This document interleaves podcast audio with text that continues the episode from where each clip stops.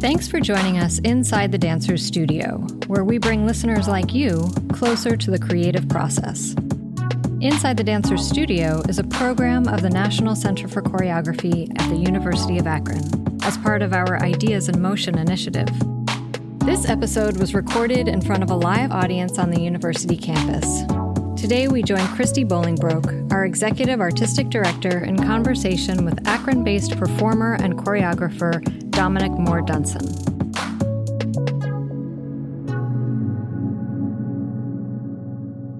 How and when did you know you wanted to be a choreographer?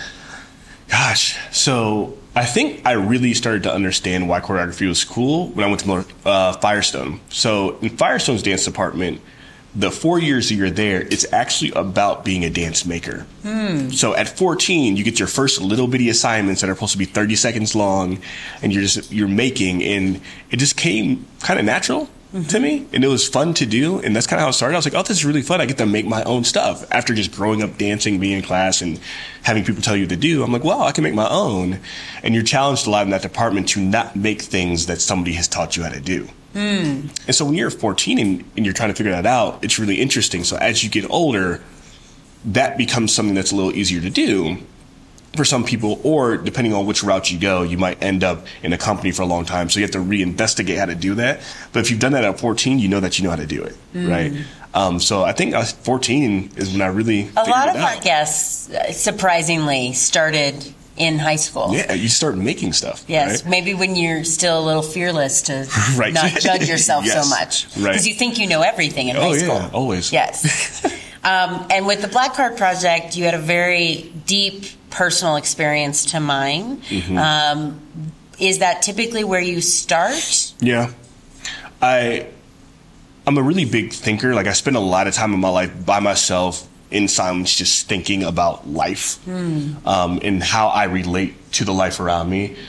And so I'm always like kind of looking for what is that next thing I need to work through in my life. And so usually when I make work, it's as a result of months or years of thinking about this thing I need to work through. I don't know how to work through it. I should probably choreograph about it. And during the process of creating, I will figure out where I need to be inside of this thing. Um, I could say there was some parts of the Black Card Project. There is this class he goes to called Thuggin 101, where he meets this thug character named C.T. Payne, big, big burly guy, and it's, it's me. Um, C.T. Payne. Yeah, C.T. Payne, and his name is actually Clarence Theodore Payne. Mm. Um, and I had a really hard time choreographing this this part, and it took me like nine months to choreograph this ten minute section, whereas like Sister Bernita's church section, Butte Scorn, it took me a week mm. to make it. And I realized it's because deep down I had my own biases against people who were thugs mm. or gangster like people. Um, so I had to do like mass amount of research, not for the piece, but to get over my own, mm, mm-hmm. um, and realize things about those people and why they live that way, and have empathy for them. But it took me that long before I could get to the other side. So now I'm in a very different place with people who live that kind of lifestyle, and it's because I tried to choreograph it that I got there. Right. So it, my work is usually always autobiographical to some degree, mm. and it's usually about what I'm working through at the moment. Or, or trying to process. Yeah. And a, and a choreography is a means to that processing, mm-hmm. not just a means to produce. Right. Mm. Right. So how would you characterize your choreographic relationship to sound? Because there's a lot of popular music. And that so what's fun, what's really fun about the Black Card Project is that because we have this kind of old school Saturday morning cartoon vibe. So I had to go online and search and search for like these old sounds, like the Flintstone sounds, and like how they run and they take off and all those things, and use those sound bites to help communicate the movement of the character. Right. So when Artie's about to run and he starts running like this, you have to have that Flintstone sound mm. to remind us of that thing when mm-hmm. we were mm-hmm. kids. Um, we'll use popular music in, in, this one section called How to Dance on Beat.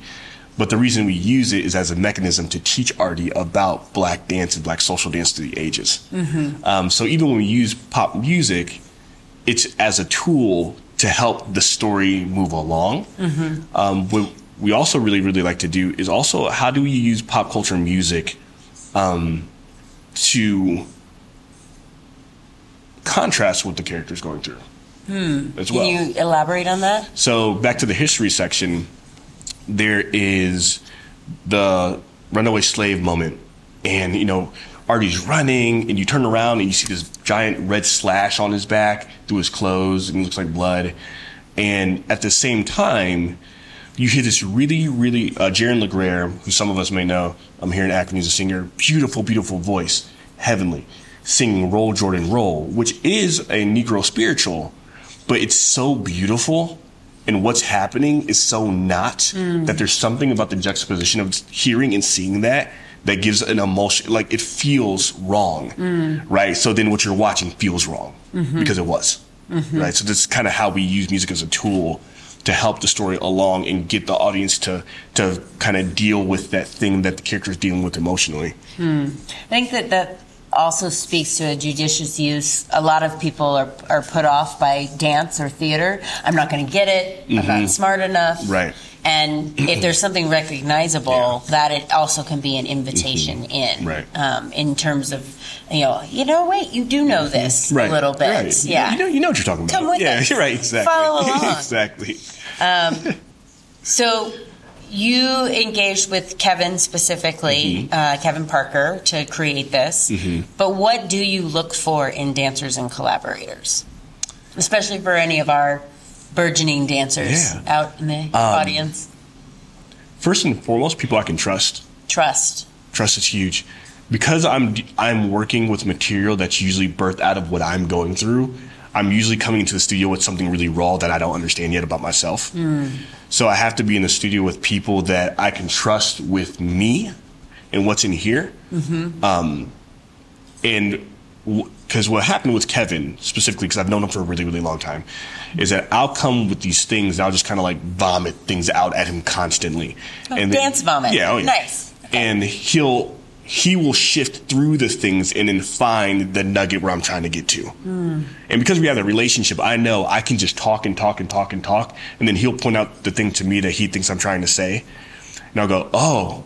And then I'll vomit more about that one thing until we start to get, you know, closer and closer and closer and closer to what it is. Say vomit feedback. right, right. Um, and then you know also that, but then physically you do the same thing. You just start like making stuff. You're making all this stuff, and Kevin's really, really good at being like, "That looks really good. It doesn't make sense." And I'm like, "Word, let's try something else." Right. So he, I've called also called him my like kind of idea regulator. Hmm. Like it gives me the ability to just go and go and go and have somebody else that's like regulating the ideas in the process, and then looking at them. Okay, okay, what actually works, and then I can talk through what works and go, okay, this is what we need to do. Hmm. Um, So when I'm finding people, it's totally about trust.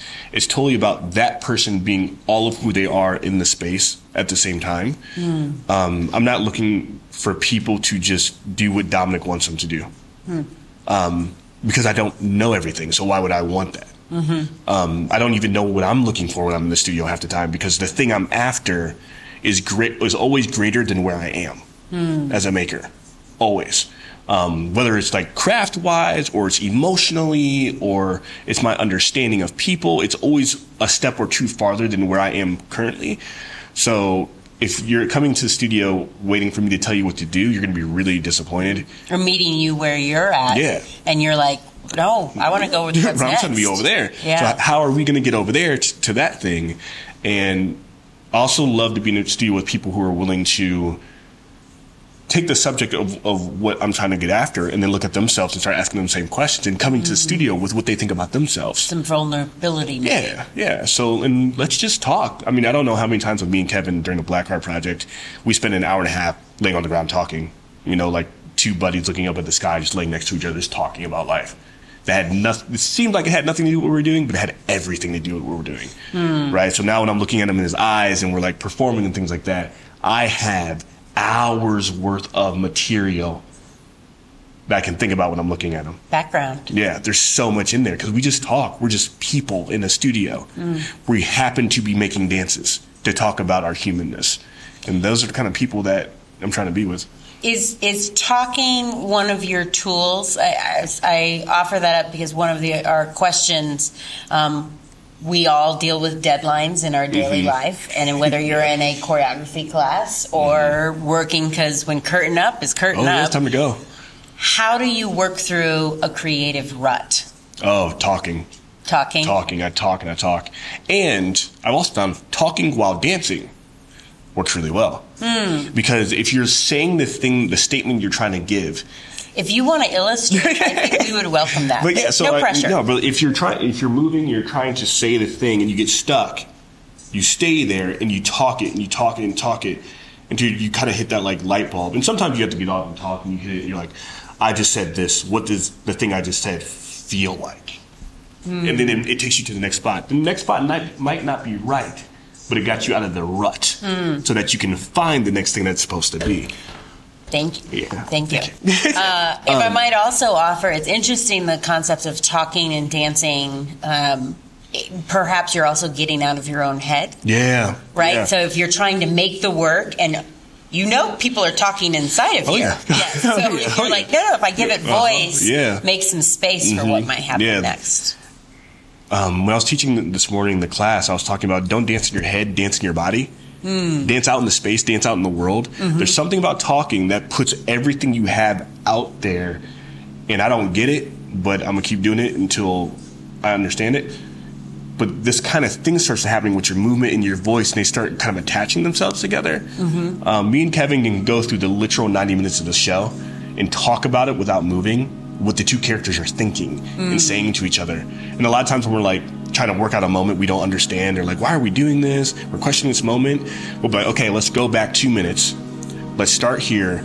Let's do the dance and talk. Mm. And when we hit that moment, we might actually figure out what it is mm-hmm. if we're talking and moving at the same time. It's not always about the physics and just Yeah. trying to defy gravity or Right. say you must be weak today. Right, this isn't right, working. right. But to give it Yeah. actually some of that mm-hmm. emotional and human Yeah, background. because the intention, like the difference between you know saying with your voice like, "Hi, how are you?" and "Hi, how are you?" Mm-hmm. They're completely different, right? So if I'm moving and talking with those different intentions in my voice, when I go to do that moment that doesn't make sense, if I just came at it with a different intention, I might go, "Oh, that's what I, that's what I should be doing with my body." I'm not mm-hmm. doing that. That's why it doesn't make sense. Mm-hmm. Yeah, I feel you can always tell when you're watching a show if it's been choreographed and then they were handed the script. Mm-hmm. And you can say, I can see you're like stretching yourself to deliver these lines Right. on top of 32 fouettés. I use that example a lot. Right, in right. our interviews. Yeah. You're like, that wasn't organic. Right. That wasn't from an honest place Right. a little bit. Yeah. Um, so that's great to think about how you're moving through it. Mm-hmm. I, I would offer a favorite David Byrne quote of Mm-hmm. mine. I'm happy to be wearing the shirt. um, it is if you watch uh, his 1986 documentary, and it's when his concert had a giant suit which made his head look really Uh-huh. small. And when he interviews himself, he said, "What's with the big suit? What are you thinking?" and he said, "Well, because sometimes the body gets it before the mind." And I always love that too. Mm. Yeah. For as a dancer, Yeah, I was so like, good. "Yes, Yeah, it's so true good. for So sure." good. Um, I appreciate you talking about stretching for what is next and further than where you are. Mm-hmm. Yeah. Um, and also in this morning's class, you talked a little bit about lineage, and I wonder if you might illuminate our Mm-hmm. Yeah. audience. How do you navigate between old movement vocabulary and new movement vocabulary? you navigate it with a really fine tooth comb. You get really honest with yourself. If if your intention is to find your own thing and kind of move away from the thing you've been doing for so long because it's somebody else's you've learned and you've gotten really really good at it, but now you're trying to find your own. Being in the studio and being honest with yourself when you're making and being like, nope, that was just somebody else's. I need to start over. As opposed to well no i look good doing that so i'm gonna just stick it in there. Right? Because audiences can see that. Oh they're doing that because they're good at 32 flates right? Um, and lineage is such an interesting thing i've been really thinking about a lot lately. Going back to the fact that i just spent a lot of time thinking is you know with inlet dance theater our base technique is the hawkins technique erick hawkins technique. Erick hawkins danced for martha graham. He was the first male in her company.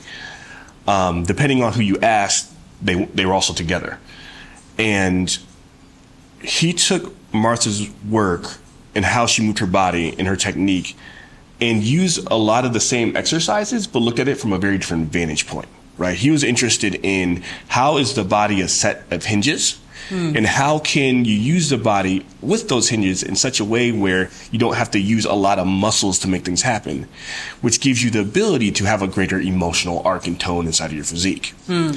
Um, as a way to also be able to survive a 90 minute dance a lot easier because you're not muscling everything. So Erick Hawkins taught a woman named Alice Rubenstein at Juilliard, and she danced with him for years. Alice ended up moving to Cleveland and starting a company called Footpath. Footpath was Ohio's leading modern dance company in the 80s, and Bill Wade, the artistic and executive director of Inlet Dance Theater, danced in Footpath. Hmm. And so he kind of he took that thing from her and the way she did it, and you know years and years and years down the line, and many other things that he did, he started Inlet Dance Theater. And our base technique is Erick Hawkins. So every morning I get up and I dance, I do the Erick Hawkins technique. That's how I warm up. I've been doing that for 10 years. So that stuff is ingrained into my physique. And as I've become my own maker, I've started asking the questions what is mine and what is what I've learned? Also, with these learned or inherited techniques, these these were from white makers. Yeah, it's yeah, very different. and and so that has to carry differently Mm-hmm. Yeah. as well. Definitely, and there, and because you know if I were to be on the other lineage that you know started with a black maker all the way down to me, it would look completely different just because how black makers move their body naturally. It just has been different in time. Mm-hmm. There's no value statement; it's just different. And so, you know, I'm looking at that and then looking at how my own body just likes to move because I come from a black background. I'm black. I know social dances. I've been dancing in black communities my whole life. So that's another, you know, learned thing. How do I take those two things and take what I appreciate out of both and use them? Hmm. And where do I also just find my own and not mm-hmm. take from anybody mm-hmm. and let that birth something new? And I think for me, it's just, it's a process it's a process of honesty. It's a process of talking it out. Hmm. It's a process of being okay with not feeling like you're disrespecting by not taking that thing from somebody. That's a pretty big emotional thing I had to get over. That like if I'm not doing this this way, I feel like I'm rebelling against that person, therefore disrespecting them. Um, or if I do it this way, am I just going to be another black choreographer who does that thing that way? Right. So there's like all these kind of like intellectual, emotional things you have to go through when you're just trying to find your own.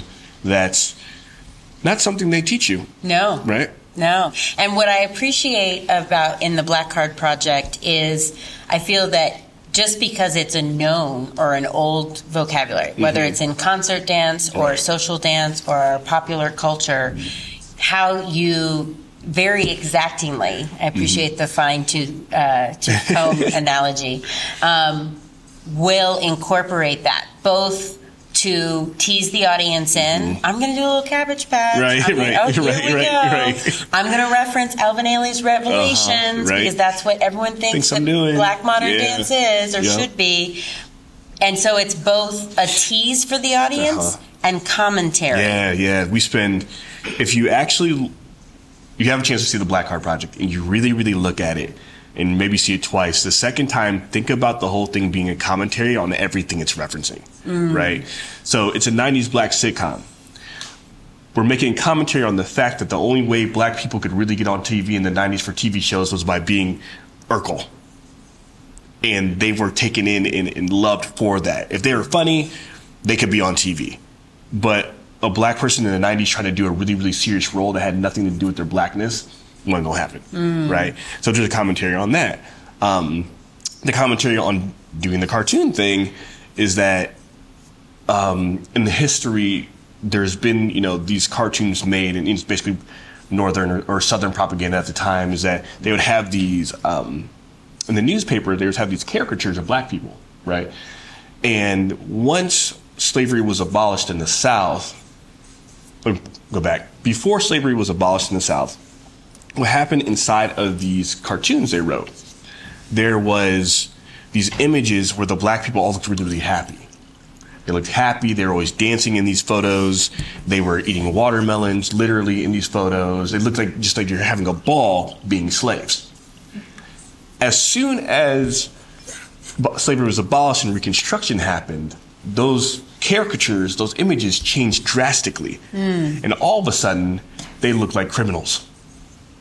All of a sudden all the stories were about these black people who were down there, you know, raping white women and all these things, and that's how they're making them. So we're making a commentary by doing the cartoons of how we've been looked at as cartoon characters for Mm-hmm. These much. the- this was a system, this is a system of categorizing right, black people. Exactly.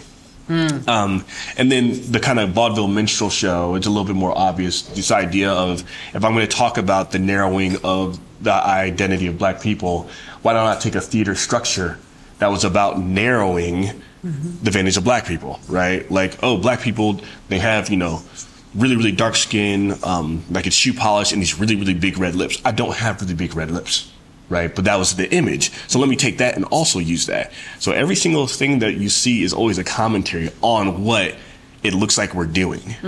Um, so it's kind of like really, really multi-layered that way. And we have all these like Easter eggs inside the show.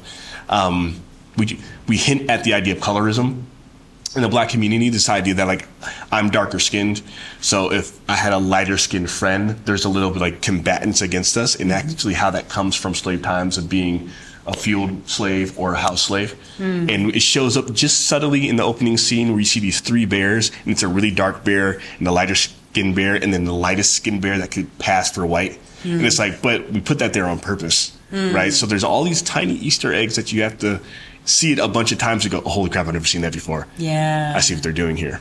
Oh my goodness. Yeah. I'm curious. Can you then, in your own terms, I invite you to Mm-hmm. define what is black dance? Black dance is whatever dance black people do, Great.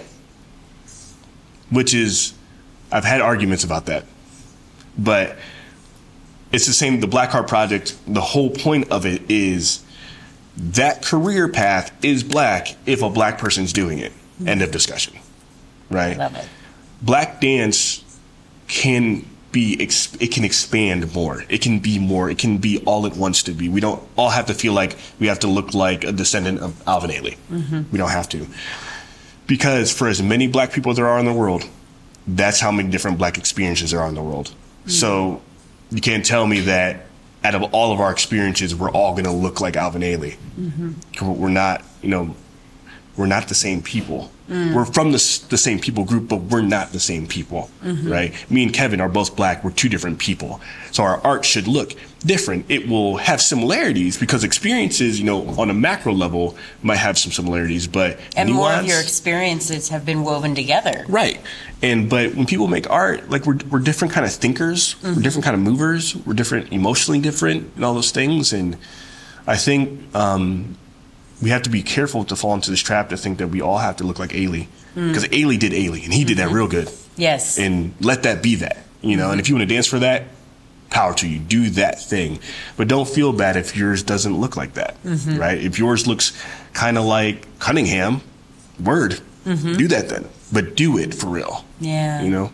So, what? How would you define virtuosity in dance? Virtuosity to me, um, just in my small perspective, in my small world, is obviously there's the physical virtuosity, the ability to do many things with your body. Clearly. That's a big deal. Um, Well, because another part of your lineage is from Pilobolus. I Yeah. don't know that we had gotten to Yeah, yeah. that, which you may or may not have recall seeing on the Oscars a couple of years ago Mm-hmm. when bodies would, you know, do these crazy death-defying shapes, almost like the circus, to make the shape of a car out Right, of six right, bodies. right. Um, which largely means like holding people up, counterbalance. Uh, you know, and that that's also Exacting in a way. in Yeah. your lineage. Right, right. And so you have to, virtuosity is so tightly connected to this word craft. This word of like, what does it mean to do that thing, but it be so clear that the audience really understands what you're saying? And that can mean in your physical body, that can be in the, the acting values that you bring to the stage. Um, you know, you can use your body in such a way where it's not about character, it's about literally what your physical body is doing, or you can use your body in such a way where the movement itself communicates emotional tone, or you can use your body where you are literally a character who's having an emotional reaction to something else that happened on stage. So, virtuosity to me is about your ability to fine tune your craft, no matter what it is, in a way that is clear in its communication. If I might also offer, you know, the Black Card Project is deeply researched and mm-hmm. how one incorporates that research, kind Yeah. of showing your work mm-hmm. uh, to great effect and Right. incorporating it in the finished work mm-hmm. is not necessarily that just comes naturally. That's a part Oh, yeah. of the craft yeah, too. it's part of the craft. Yeah, part of the craft is like how do you take the the years of reading that you did and that show up in your body so that they don't have to read it. Mm-hmm. They just read you, and they got it. Mm. And that's that's a different kind of um, making process and a different kind of performing process as well. Yeah. So I'm curious in making a creative life, what's the best piece of advice that you've received and or would like to offer uh, both for our makers but anyone who ever had had to make anything whether you're writing an essay Right, or right. you know building a house Um, best piece of advice I got was trust. How was it said to me? It goes back to trust, right? Um, you have to trust that the thing that you're grappling with will connect to people. As opposed to making stuff always for those people. Hmm. Trust that the thing that you're trying you're working through because you're human, because you're being honest about your thing that you're going through when it ends up on stage, whether it's, you know, fully produced or half produced, but if you have that virtuosity, you do it clearly, that it's gonna connect to people mm. because you're you're never the only one, right? Mm. And sometimes there are gonna be people in the audience who didn't realize they were grappling with that thing until you showed them that you were. Mm. And that's different than you showing them that they're, they're grappling. Is that you showing them that you are grappling, and therefore they realize they are, and now all of a sudden there's an engagement and a connection that's different than let me make something for you because you need to change. right because i think you need to do this or Right, right. i think you're going to like this Right. so that's why i'm going to make it this way Right. And it's like, no, make make the thing that you need to make. Mm-hmm. And then in the process, if you're interested in other people's, you know, ideas and their thoughts, in the process build them in. Mm. But you have to start with what is the thing that's true and honest to what you're trying to do and what you're trying to say. Um, which is that is a thing that can be harder than it sounds. Uh, it, it is the blank page Yep. right? Yep. You know, when you're in school and you get that prompt, mm-hmm. you're like, okay, great. I know I have to write five pages or Right. X number of words Yeah. for this grant on mm-hmm. that. But to truly start from a mm-hmm. place that, of self reflection Right. is scary. Right, and it, and it's really scary that there's no and there's no rules, mm. right? There's no well, this is the way you have to do this. It's you saying, okay, here's here's the studio, here's me.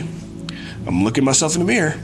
I guess I'm gonna stay in here until I figure something out. Mm-hmm. And you know, there's many a time I've been in the studio by myself, and just like I used to with Kevin, I'm just sitting on the steel floor, laying on the ground by myself, not knowing what I'm doing hmm. or why I'm there. Mm-hmm. But gra- even grappling with that, being in a space by yourself for hours at a time, how much does that happen for any one person, mm-hmm. right? Yeah. Um, without having outside s- stimulus happening. Mm-hmm. And so, the best piece of advice I've ever gotten is trust that the thing you're grappling with is going to connect to other people. Thank you. Yeah. Everyone, Dominic Moore Dunson.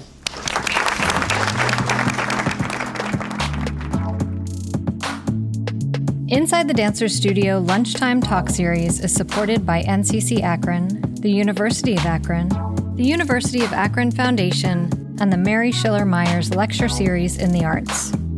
Our podcast program is produced by Jennifer Edwards. Ellis Rovin is our composer and editor. Transcription by Madeline Greenberg. Theme music by Flaco Torres. Cover art by Micah Kraus. And Julian Curett and Kat Wentz are our artist coordinators. We hope you enjoyed this episode, and we encourage you to subscribe on your favorite podcast streaming platform by searching Inside the Dancers Studio. Please share with your friends, and if you'd like to help get the word out, rate us. Leave a review on Apple Podcasts. Thank you for listening, and stay curious.